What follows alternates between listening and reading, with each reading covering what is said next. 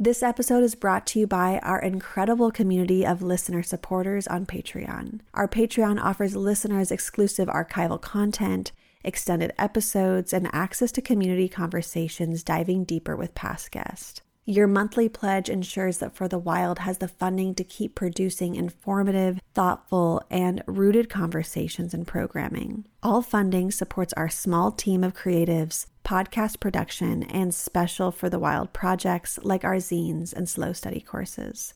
To support us on Patreon, please visit patreon.com slash for the wild, or if you would rather make a one-time donation or recurring donation outside of Patreon, please visit forthewild.world slash donate. This podcast is brought to you through support from our partner, the Calliopeia Foundation. The Calliopeia Foundation envisions a future grounded in compassion, respect, dignity, reverence for nature, and care for each other and the earth. To learn more, visit calliopeia dot org.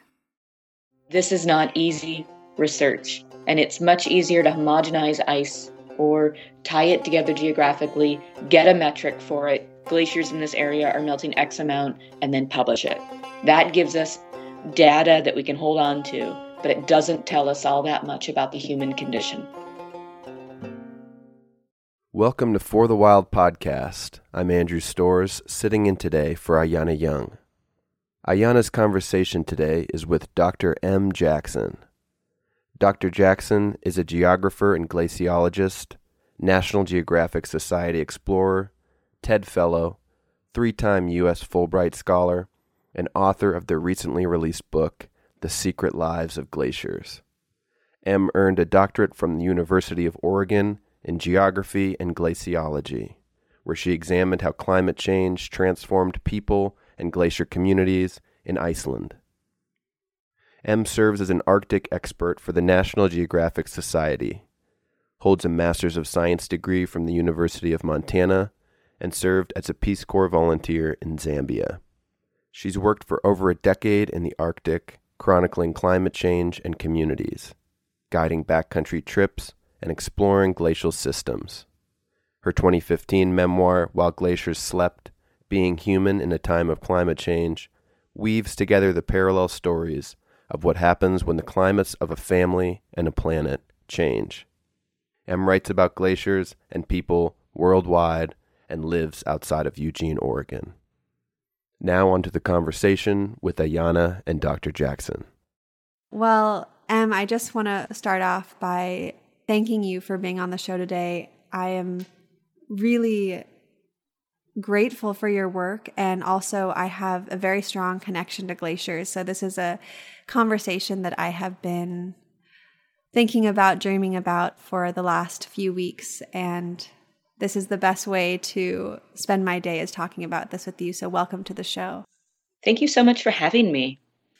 So currently our Earth has nearly two hundred thousand glaciers moving across its surface. And in the age of the Anthropocene, these glaciers have attained a kind of iconic status as this visual reference of what we risk losing due to climate change.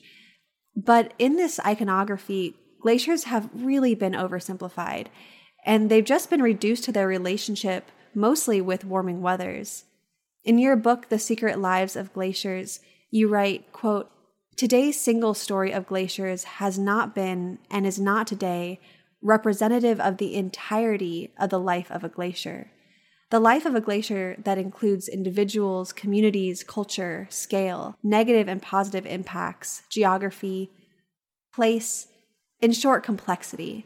Complexity has no single story, no presupposed value, no certain future," end quote. Your writing is so beautiful, and I really love that quote. And I'd love if you could begin our conversation by sharing why or when you recognize the value in telling the many stories of glaciers and ice. And then a second part to that is, why are glaciers worth fighting for beyond just scientific justification? These are huge, huge questions you're asking. And I love that you're even asking them, because it tells me that there is consideration for more, that glaciers don't just melt, that they aren't these, these creatures out on our landscape that are already sometimes when I talk to people, they just say the glaciers are melting and they use this language that's okay. Their conclusion is foregone. You know, climate change is happening and the glaciers are going to go away. And I think there's so much more. There's so much more to the human spirit, to humanity. We talk about glaciers. Uh, you said in the beginning of your question, we have two hundred thousand glaciers, but if you look at the very beginning of my book, I say we have four hundred thousand glaciers. There's still discrepancy on the number of glaciers. I don't count just glaciers and just ice caps. I add all forms of ice to get a number of four hundred thousand ice glaciers out there. I include ice streams and cirque glaciers and mountain glaciers and valley glaciers and these small, tiny little glaciers called glacierets, which are usually glaciers that are, what, oh, typically smaller than zero point one kilometers squared. But I count them because all ice, in my view, counts. Because anywhere glaciers are located on this planet, whether we're talking about glaciers that are in the Arctic, glaciers in Antarctica, glaciers in South America and North America, glaciers up in Alaska, or in Asia, or in Africa, or in the Middle East, or Europe, or everywhere glaciers are located on this planet. They're located in inhabited and historic environments. Where there are glaciers, there are people. And the two have been interacting for the entirety of human history, but we haven't paid all that much attention to that. What we've done a lot of really well is looked at glaciers from a physical science lens where we monitor them and we measure them and we predict them. And we do that really, really well. But what we haven't really looked at is how glaciers show up in human society, how glaciers affect you and me, whether it's a huge ice cap or it's a tiny, tiny little glacieret, that whole range of ice. How does that affect you and me? And how has it been affecting all of us throughout human history?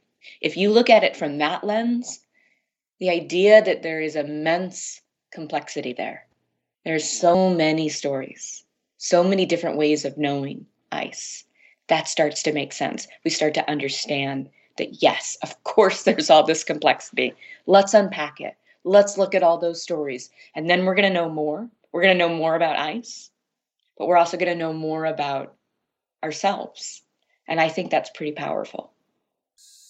I can literally feel the glaciers talking through you right now.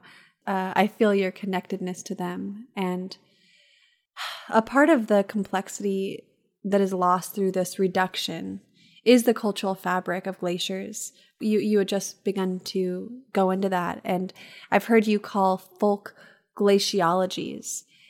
So I would love if you could elaborate on how glaciers have lost their cultural context in dominant and scientific narratives, and what is the importance of remembering and revitalizing folk glaciologies?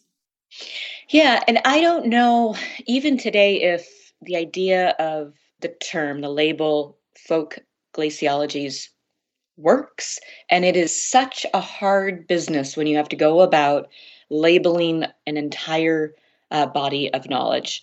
So I don't know if folk glaciology works. We, my my colleagues and I, we bandied about different terms. Do we say alternative uh, knowledges, indigenous knowledges, more than science knowledges? This gets really hard, but what we're trying to move towards is that there are all these different ways of knowing ice that people from From different parts of the world, people from a range of genders, a range of ethnicities and religions, this just immense diversity of people, think about ice that is both within and outside a Western scientific model of ice, a, a Western scientific approach to ice, which generally comes from that scientific method, which generally goes back to that measuring and monitoring and predicting ice, which gives us really good information. But it's not the entirety. It's not the only thing we can learn about ice. But it does tend to, today, define how many people approach ice. It defines what is an approach to ice, what is a way of learning about ice and what is not. And it does tend to, therefore, push away anything that might be outside of that. Let me give you an example. For Western scientific uh, practices, When you think about glaciers, you're going to monitor and measure and predict them. You're not necessarily going to find a value in, say, people who perceive glaciers as sentient, glaciers as alive, as breathing creatures. That might, that's pretty outside of that, that Western approach. Uh, I think it's easy if you have that Western scientific approach to say, well, glaciers just simply are not alive. They don't fit any of the categorizations. So that's outside. But a lot of people who have studied glaciers and studied how people interact with them find evidence of perceptions of ses- sentience. A classic example is Julie Cruikshank's work from Southeast Alaska and British Columbia and the Yukon Territory, where indigenous people Uh, found glaciers not to be these passive creatures, but rather these very alive, uh, breathing, interacting phenomenon on the landscape that then kind of dictated their social order. My own work in Iceland, not speaking for every Icelander, but definitely speaking to some, I found that Icelander, some Icelanders uh, found glaciers to be on some range of alive. And why that might be important, just to give you a, a more detailed example, one person, he took me to the glacier Skaula, uh, Skaulafelsjokult, and he told me that he'd been coming back to this glacier for his for most of his life, and that when he was a young boy, he had been playing around the glacier while his dad was working, and he heard the glacier growl at him. And he told his dad, and his dad explained that the glacier was alive, and that the glacier knew he was there. And ever since that moment, my friend had been going back to this glacier every year to interact, update, visit a friend, have a coffee. And if you look at what that actually kind of shows us, it shows a level of care that kind of extends beyond our typical uh, interactions with the environment. This glacier was cared for by my friend and by many other people who saw glaciers that that were alive to them. It extended their level of care. People were concerned about what was happening with that ice, about what that glacier's future was like, how that glacier uh, monitored their own lives and the lives of those people in the community. It was an extension of care that we don't see. So that's a little bit outside of that Western scientific model, but it is just as important because it speaks to that human experience of living on this planet, whether you're living with glaciers or you're living with forests or oceans or gardens and backyards. How we interact with our environment dictates how we care for our environment and what future we want to move into with our environment. That's why this stuff gets really important. I... really loved hearing this idea of glaciers being sentient, because that's something I've actually always felt when I've been able to have the luck to spend time with glaciers. I've always felt them being alive and so wise and powerful. And I really can't help but think of glaciers as old growth ice, this, you know, f- formed by the compression of time, holding stories and experience. And there is indeed a profound spiritual dimension to their existence. And while I remain completely enamored by their origin in a different time, they're also still very much alive in this world and present in the landscapes of today. And so I'm wondering what your thoughts are on the wisdom of glaciers, and what do they want to share with us? Or maybe what have they shared with you in these old wisdom ways? I'd love that question. And I think I'm going to answer it in two different ways. One just personally, and then just one a little bit larger.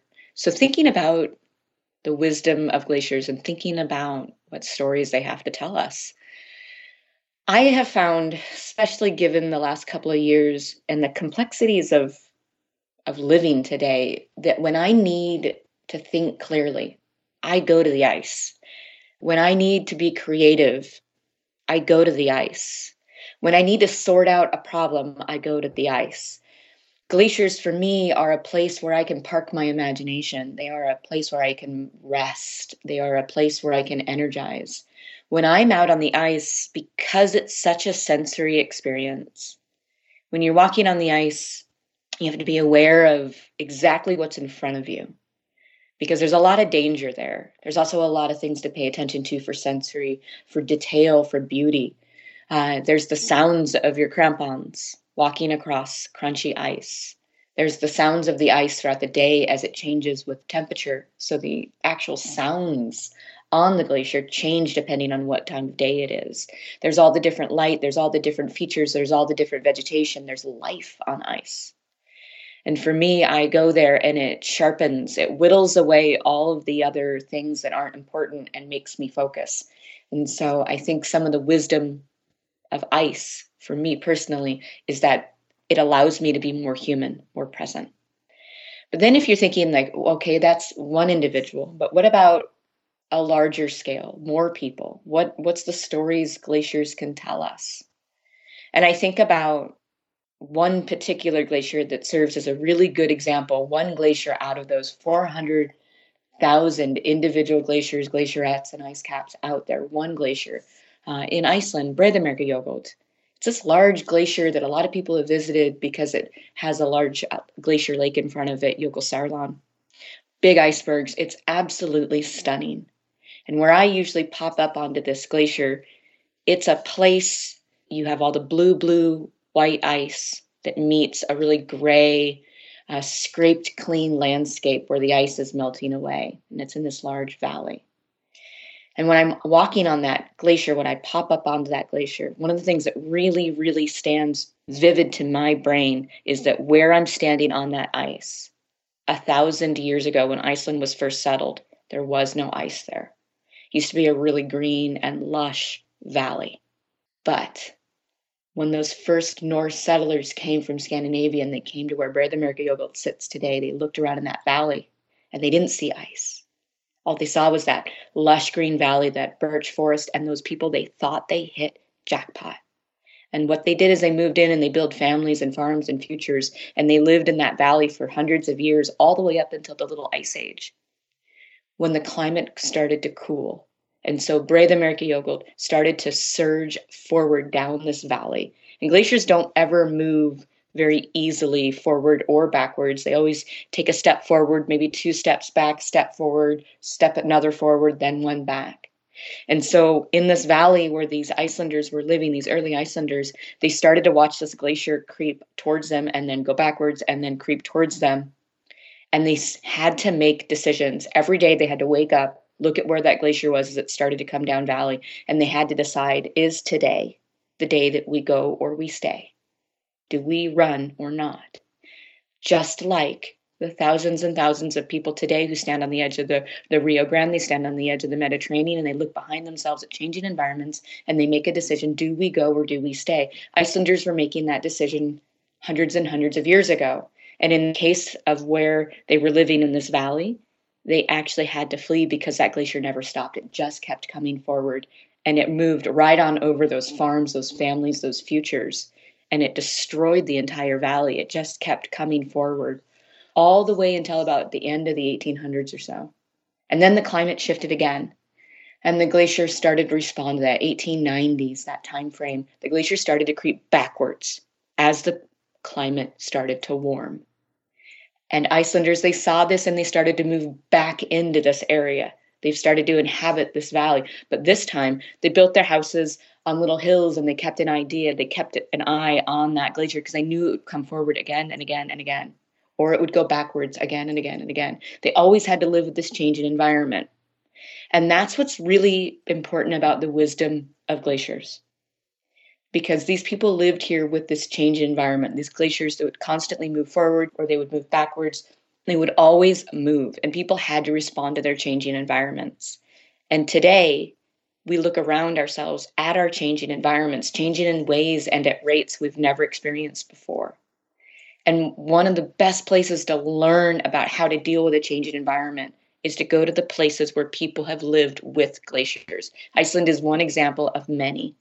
And we can learn about how you become flexible, how you live with a very volatile place.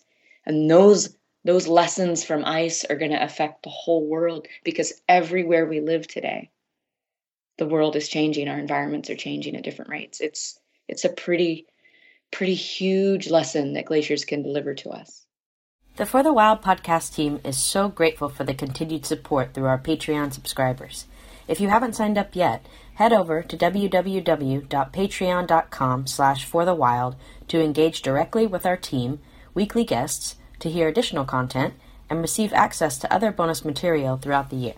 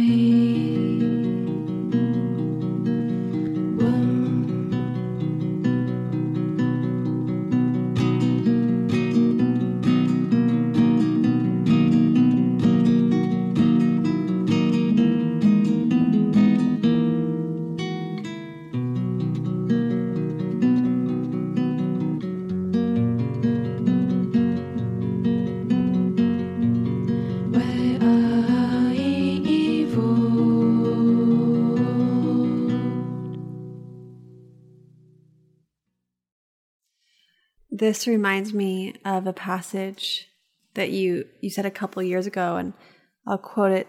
So you said, "Climate change is not an enemy to be vanquished. It is a phenomenon deeply tied to our daily lived existence. It is part of the conversation our mixed up, beautiful, contrary, and imaginative people must have about who we are as a people and where we want to go," end quote. And I was so struck by this passage because it seems really rare that people are able to come to this reckoning. You know, we are in a time where we have to engage with climate change and not run away from it. Although we may migrate, we can't escape climate change. And just imagining this valley that you're speaking of in Iceland, and I, gosh, it really brings up so many questions to me, but I kind of have maybe a question around how you were talking about how glaciers grow and retreat, grow and retreat. But as we're in this perhaps new stage of climate change where it seems like glaciers, in a sense, are mostly only retreating because climate change is really going towards the direction of warming, warming, warming. And what always gets me is, although we have all these scientific numbers and we see that we're warming the planet, what do we do? We only burn more fossil fuels in the face of it. What do we do? We only consume more. What do we do? We only create more plastic. So just seeing those numbers, that we see the numbers and we see the temperatures rising, we're really just burning more than we ever have before. So if we look at that and then try to understand the fate of glaciers in this time, what would your prediction be for glaciers' futures? I mean, of course, I'm sure all four hundred thousand of them have different fates, but I wonder if the majority of them have the same fate, which is melting. It's really hard to look into the future. And there are so many unknowns, especially with increasing climatic changes. So we do have some good evidence today that shows us as As some ice is melting in some places, especially ice that is located on top of volcanoes, uh, we might have more volcanic activity, which might mean more aerosols in our atmosphere, which might mean uh, a temporary cooling. There are so many variables uh, and so many new technologies. And so it's really hard to say, and I try to stay away from the future is this. Right now, unequivocally, the trend is we're losing our world to ice. It is melting quicker today than it has ever melted in human history before. And we have really good evidence that says that's what's happening. Is this a reversible trend? I think it depends on geography and scale and where. Um, can our glaciers grow again? Uh, it depends again on geography and scale, and I'm not trying to be vague. There are just too many variables to control for. And I don't ever want to say we're moving into a world without ice, because I don't want to be fatalistic. And I don't want to say that this is our future. This is our concrete future, because it also then makes it an inevitable future. It also then says this is where we're going and there's no way to change course. I think there are a lot of ways to change course, and there's a lot of places that are working on that. But if we took all the variables off the table and said, what are we doing? And what's the future we're moving into if nothing changes? Then we're going to be losing the majority of our ice. And I think we have to have some really important conversations about what that might mean. Because the quote that you read at the beginning of your question about what's happening with our world today, we know that climatic changes are happening everywhere. They're happening at all geographies, all times, and all scales. But why are we still burning? Why are we still working on immense natural resource extraction? Living in a world of plastic, why are we continuing a life we know is unhealthy? And I think it really comes back down to how we talk about climate change. And this is another lesson we can get from glaciers. This is another great lesson that you can learn a lot about in my new book, The Secret Lives of Glaciers. It comes down to value. So if you just looked just on the south coast of Iceland, and said, what's the value of glaciers there and what's happening? Well, we know at different rates and speeds, all the glaciers on the south coast are in some form of recession. How that recession works uh, is very different depending on the individual glacier, and I won't get into it right this moment. But the important bit is if you talk to people and you say, what's happening with the glaciers and what's this experience like for you, and is this glacier, is this good or bad? We tend to have a global narrative that glaciers are melting and this is bad. You talk to people on the south coast of Iceland, some of them say, you know, what's going to happen when Iceland loses all its ice? Can you still be Icelandic without ice? So people are afraid they're losing their identity as Icelanders. Other people look at all that melting ice and they say, especially older Icelanders, they say this is the very best thing that can happen. Because for years, those glaciers, they grew and they retreated and they grew and they retreated and they destroyed our farms and our families and our futures. So looking at the ice melting for the very first time, some people say they feel safe. This is a really good thing for them. Other people, they they say, you know, especially fishermen, they look at the glaciers melting and they say that this can cause some real economic hardship in this area because there's a there's a harbor there that all the fishermen use. They bring their boats in and out. And so as the ice is melting, that harbor is getting shallower and shallower. It's something called isostatic rebound. If you imagine a sponge in your hand, press that sponge down with your hand. When you take your hand away, that sponge, it springs right on back up. Same thing happening to the land. Glaciers, when they're really big, they press the land down. When the glaciers get smaller, that land, it springs right on back up. So this harbor that's on the south coast of Iceland, the glaciers are melting, so the land is springing back up, which means that harbor is getting shallower. The boats can't come in and out. What's going to happen there? So they say it's really bad that the glaciers are melting. The fishermen do. But then a last one. Talk to a lot of people there who are now in tourism. They say the glaciers are melting. People are coming from all over the world to see the ice before it's gone, last chance tourism. So they look at their bank accounts, which are filling up, and they say, I have economic stability. I'm rich now that the glaciers are melting because I'm doing all these different tourism activities and opening restaurants and hotels. They say this is good. So it's the same phenomenon. It's glacier change. But there's all these different values that associate with it. And this is such an important thing to talk about, because I think this is why we don't really engage with climate change at a larger level, why we continue to grab oil, why we live with all this plastic. When we have talked about climate change, we've often had a value-based conversation that says climate change is bad, but we don't really add that complexity. We don't add what are and can be short-term benefits. And I'm not getting into climate denial. What I'm saying is that to some people, The, the change of the environment can give them a short-term benefit. It could bring them increased tourism. That is just as much a part of environmental change as a perceived negative impact, such as, say, isostatic rebound. What it all is, though, is it is part of a shared experience of our environment changing. What happens to all the people that live, say, in the middle of the United States that are watching their gardens come in a little bit earlier and are secretly thrilled about that? They know it's probably because of climate change, but hey, their gardens are in a little bit earlier, or they might have warmer temperatures, or they might have more beautiful birds that are coming in. They might perceive a positive benefit to whatever change is occurring. And if we don't allow for a conversation around climate change that says there are short-term benefits, short-term uh, disadvantages, there are all these complex uh, values that can be built into what is a shared experience. What unites all of us is that we are having environmental change. And we need to be having a conversation that says, how do we learn to recognize that change outside of a value? How do we all see what is happening and then begin to work with that, regardless of what that value might be?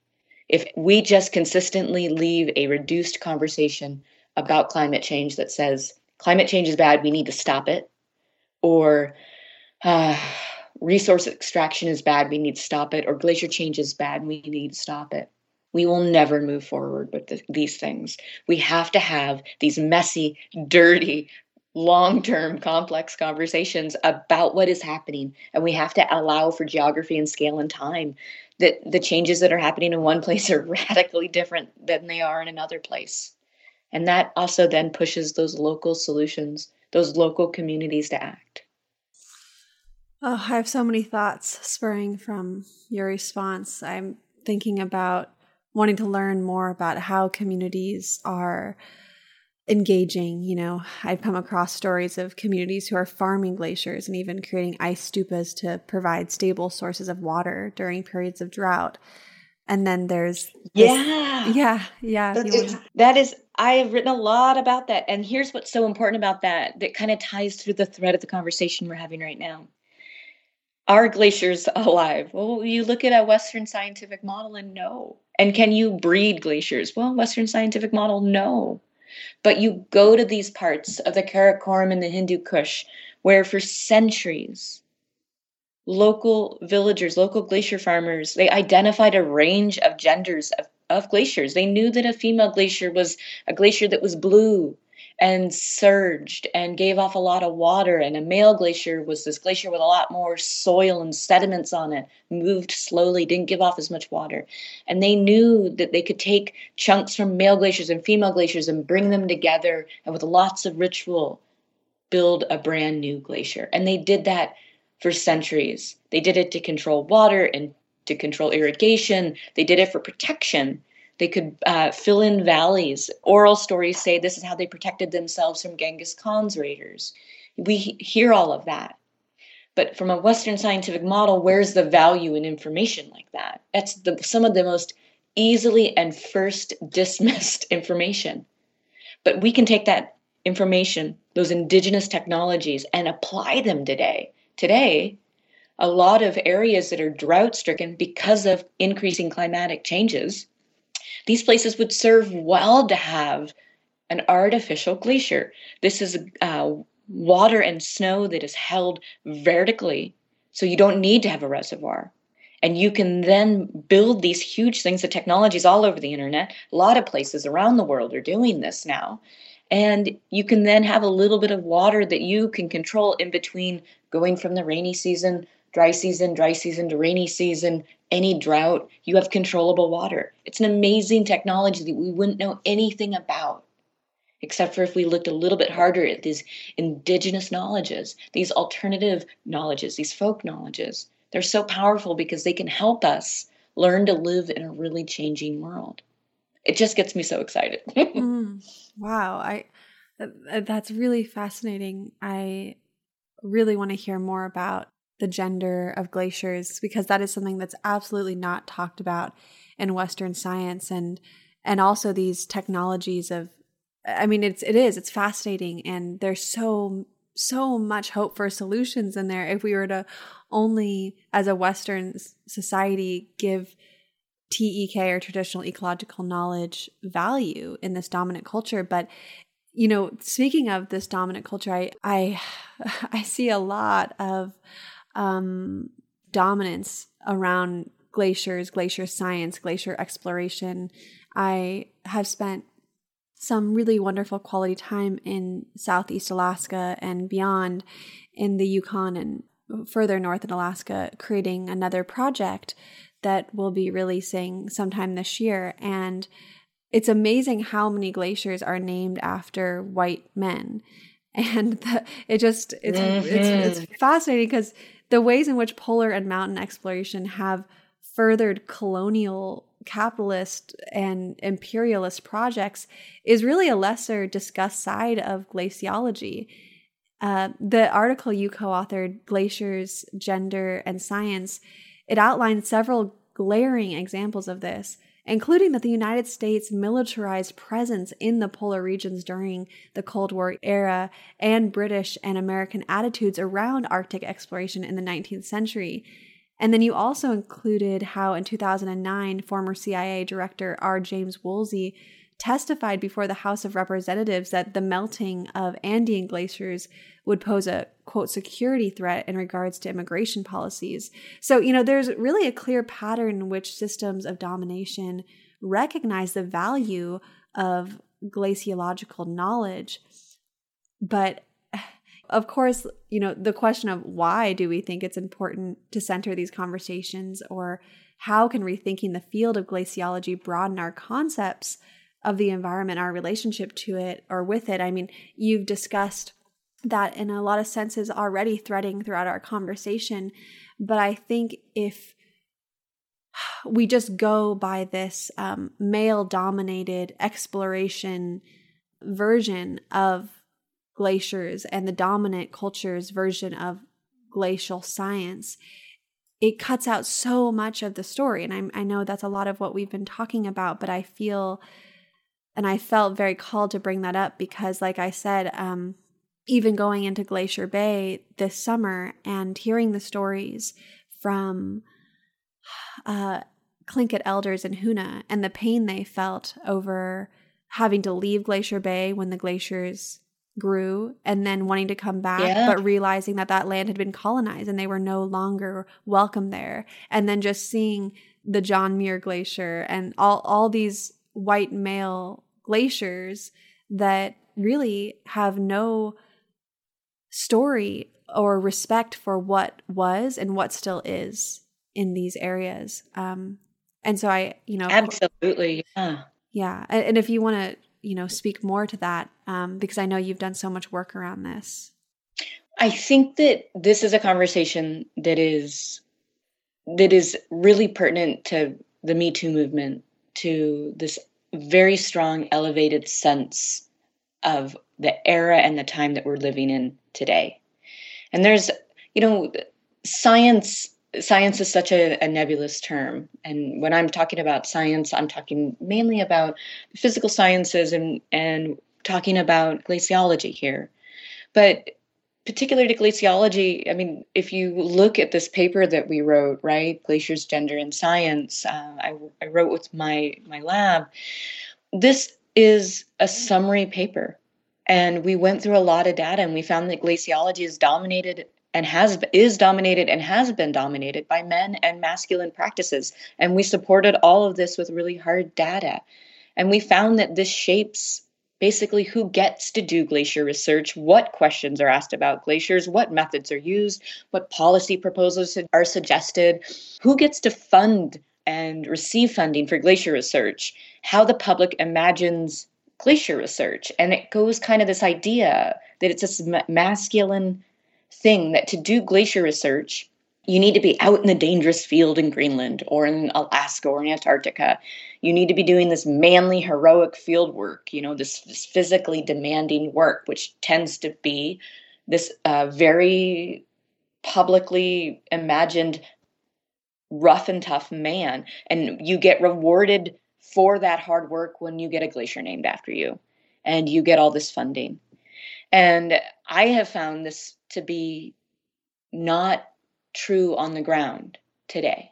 I have found that while we look at historic practices of glaciology and you see women and indigenous people and non-Western white men absolutely either silenced or excluded or marginalized, today there are so many women out there, there are so many indigenous people out there, there are so many non-Western white men out there working with ice, even if you don't see that in those tradition, traditional masculine spaces of women getting PhDs in glaciology and publishing in glaciological journals and that kind of thing. Women, indigenous people, non-Western white men are out there understanding, investigating, working with ice in all kinds of ways. It's really quite an exciting time to be there. I just want them to get more attention. I want their work to be out there because it just isn't. Uh, every time we see pictures of glaciers or we see stories of glaciers, it comes back to that really simplistic masculine Uh, narrative, and you see usually a solo man out on the ice by himself, and that's not how work is done today. I'm doing a lot of work right now in Iceland. I'm doing a new project looking specifically at women and ice in Iceland. And one of the interesting things about the increase of tourism there is that a lot more women have become glacier guides. And so they've gone through all that classic glacier gu- guide training. But you can spot women out on glaciers uh, really easy because they don't have as much gear as men do. And I have interviewed so many of these women, and what they tell me is, you know, they have got all the certifications. They know exactly how to rescue someone if they fall into a crevasse, but they go out there with the minimal amount of gear necessary. And they find that many of their ma- male colleagues go out on the ice with the maximum amount of gear necessary. So you have this performance of masculinity out on the ice where you see many of these female glacier guides, they're out there, they're, they interact with the ice. They tend to spend a lot more time in the foreground of a glacier where there's a lot of interesting different features and vegetation, and they have just not that huge performance. And then you're out there with a lot of male glacier guides, and they are they are geared to the to the teeth with just these immense loads of things that aren't necessary, but does kind of then Um, authorize that narrative that they have all this gear. It's, it's, I think we're going on a little bit of a, of a tangent here, but it's such a clear visual of how we still believe and think about ice today and how someone can interact with ice. What happens if you are interested in researching glaciers and you're not uh, fully able-bodied? What happens if you are interested in researching glaciers and you come from a place in the world that doesn't give you access to, say, a Western uh, scientific research institute? Do you just not?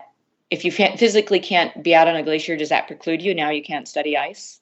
Or perhaps you're geographically bound in a space where now you can't study ice because you don't have access to, say, Harvard? I don't think it, those are true to how the world works today. I think somebody can, who maybe doesn't have full ability to, uh, isn't fully mobile, can study ice in a lot of different ways.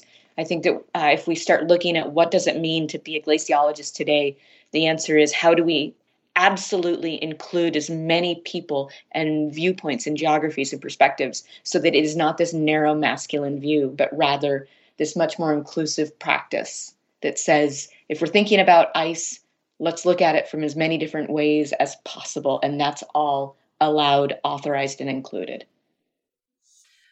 What's happening with glacial scientists is really fascinating, and it's not shocking, of course, because we see it manifest this toxic masculinity in, in really every part of the world. And, and I was even reading about how it wasn't until the nineteen nineties that the British even allowed women to spend the winter in Antarctica, or that in nineteen eighty-seven, Elizabeth Morris had to talk to all the researchers' wives to ensure that she would not hit on their husbands while conducting research in the field. So, I mean, it's it's unbelievably ridiculous, really, what women have had to deal with just to be able to be valued in the field of glaciology. And I think this is a very important piece of the history of how glaciers have been looked at. And of course, of course, these other ways of knowing, ways of seeing glaciers have been left out of the canon.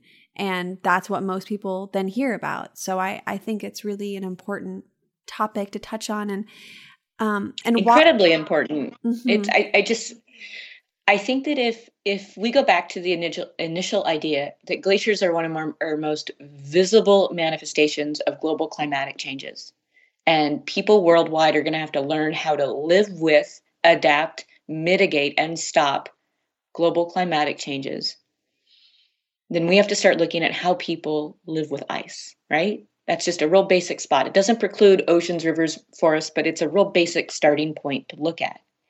And if we then start to build walls, if we start to build parameters again around what we can and cannot study when it comes to ice, we limit ourselves. If we're saying that glaciers are some of the most visible evidence of climatic changes and we need to understand how glaciers respond, we need to then say everything's included. We can't do this malarkey where the British, what, they didn't allow women to overwinter in Antarctica until the early nineteen nineties, right? Because of gender, women can't do X. That's just ridiculous. I don't have time for that. I don't have time for people who say, if you are an artist who's trying to figure out uh, different sounds on glaciers, well, guess what? That's not glaciology. We don't have time for you. I don't, that's all just ridiculous right now. If we're trying to understand how to live with and stop climatic changes, we need to say everything's in right now, regardless of your discipline, regardless of your perspective, your ability, your gender, your ethnicity, where you are in the world. Everything is in. We need all knowledges and all brains put together because that's the only way we're going to understand glaciers. That's the only way we're going to understand climatic changes. That is on, the only way we're going to move into a better future. Mm-hmm.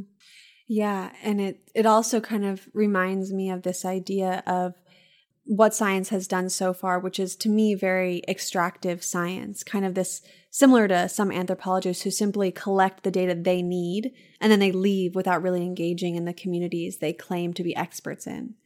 Um, so I, I think what you're saying is so right on, that deepening our relationship with place, with communities who have been living with the ice, deepening our our channels of connection with the ice in very different ways than what's allowed in the scientific canon, those are the ways in which we're going to find true knowledge about where we're at now, where we're moving into the future, what are the things that we can do. And and I want to get back to this, this uh, gendering of the ice. And you had just started to touch on how the blue ice was female and the more uh, harder ice, giving less water with the with the soil or dirt on top, was male ice. I and, and I'm probably not saying that exactly right because this is a totally new concept for me.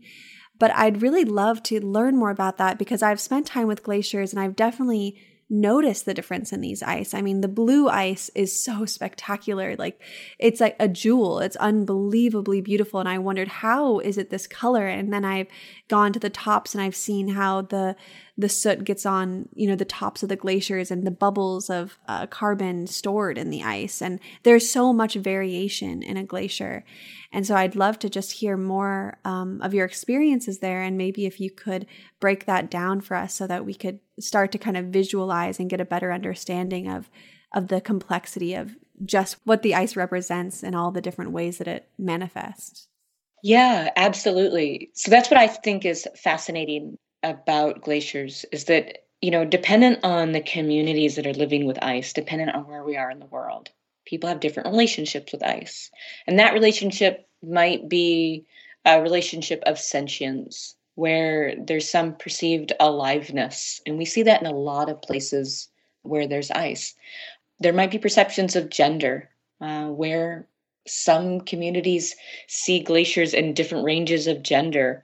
One of, if you were to scale a little bit up and out of that and try to think about what that means, it means that people are looking at glaciers and identifying individuals and then identifying characteristics and traits and all of these different things.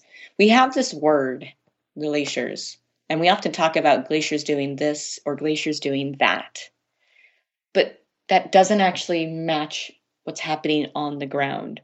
We have these four hundred thousand glaciers, glacierettes, ice caps, and glaciers all are different. They're individuals, just like you and I and all people are going to interact and respond to stresses, respond to heartbreak, respond to a happy movie or a sad movie in different ways. So too do glaciers. Glaciers respond to what's happening around them, increasing air temperatures, land temperatures, ocean temperatures, increasing uh, a landslide, all these different things, increasing climatic changes. They respond in different ways. No glacier responds the same way to the same thing. Uh, they're, they're very unique individuals, and people and communities can then build in uh, culture and society around that. We have some examples from different places in the world, from Southeast Alaska and from Greenland and from Iceland, uh, from the Karakoram. But what I can tell you is if we have such a diverse set of examples from just these few places, and we know that glaciers all over the world, let's find more examples of that. There are so many glaciers out there, and there's just a few people looking at this stuff. We need more people looking at this stuff. But here's the thing.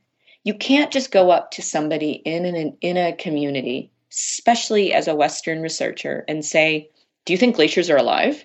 Or is that glacier a man or a woman? You can't do that.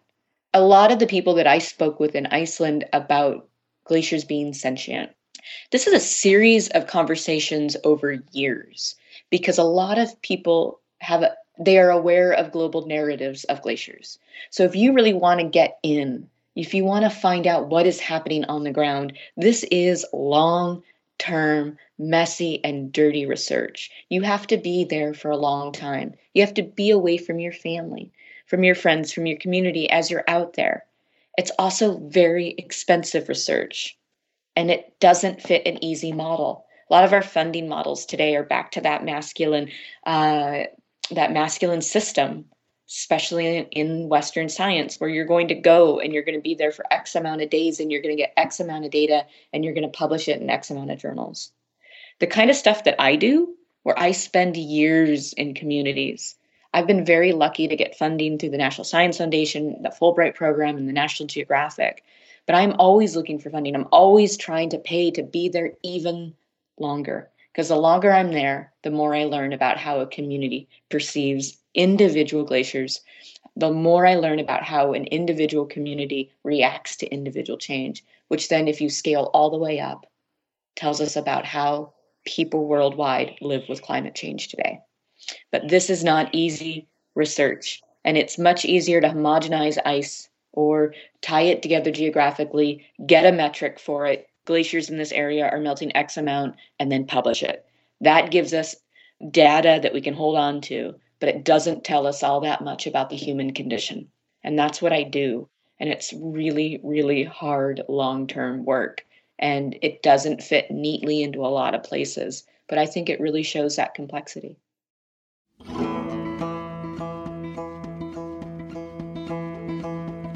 Witness the wanderer weaving,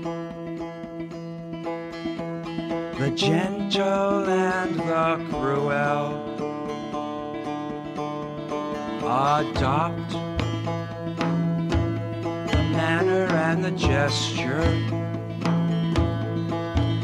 of a nonsense talking fool, drinking your reflection from the surface of the pool, eyes wide, hair on end, a stammer and a and that stream of words that you said as you stumble on the search, circumambulating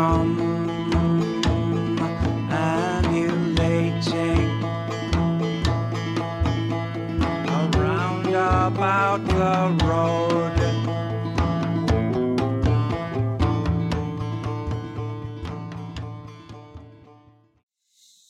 Wow, um, this conversation has been so beautiful, and uh, the way that you understand the world and climate change and the Anthropocene and glaciers and communities and culture and knowledge and science and the way you interweave them so thoughtfully is uh, I, gorgeous. It's just, it's, it's delightful. It's, it's delicious. I can't, I really am so grateful for your vision and your follow through with your vision. I think that's also been a big takeaway for me. And Um, I would love to open this up and, and ask if there's anything that you want to share with us that we haven't already mentioned, or whether it's about your work or something that you feel is really important um, for us to walk away with. I'd love to to give you the space to go in whatever direction you feel is needed. I think something really important to think about is that our future is not set. I think with social media, I think with uh, the news and all these things, it's so easy to hear all these very genuine, very true, negative uh, stories. And these are these are happening. And I think it's incredible that we become so aware of them. But it can be really disabling to constantly bear the weight of this. And I think one way to navigate with that is to be aware that our future is not set, that we have the ability to really shape the future we move into, in the world we want to live in, and how we want to live, what our community looks like. We do have a great deal of agency in a lot of different scales.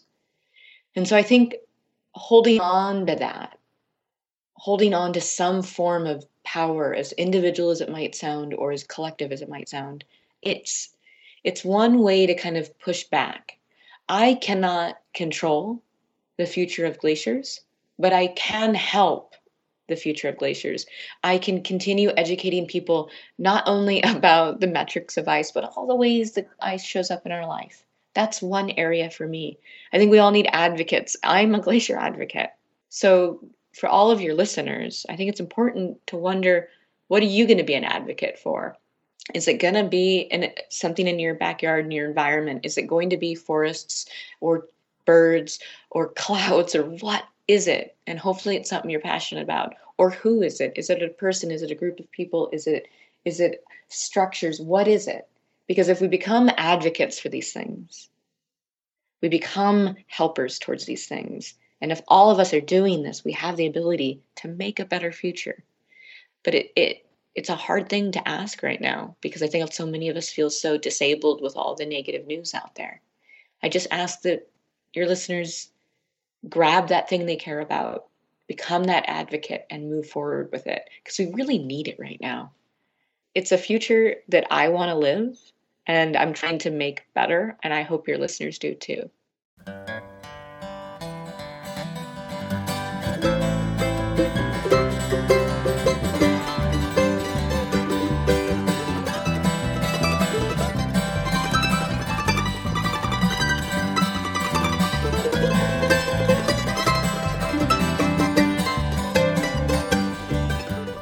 Thanks for listening to For the Wild podcast. The music today was by Fountain Sun. Ayanna Young is our founder and host. Our podcast team includes myself as producer and editor, Francesca Glassbell as producer and writer, with communications director Aaron Wise, music coordinator Carter Lou McElroy, and managing directors Melanie Younger and Mara Joy. Thanks for listening. We'll see you next week.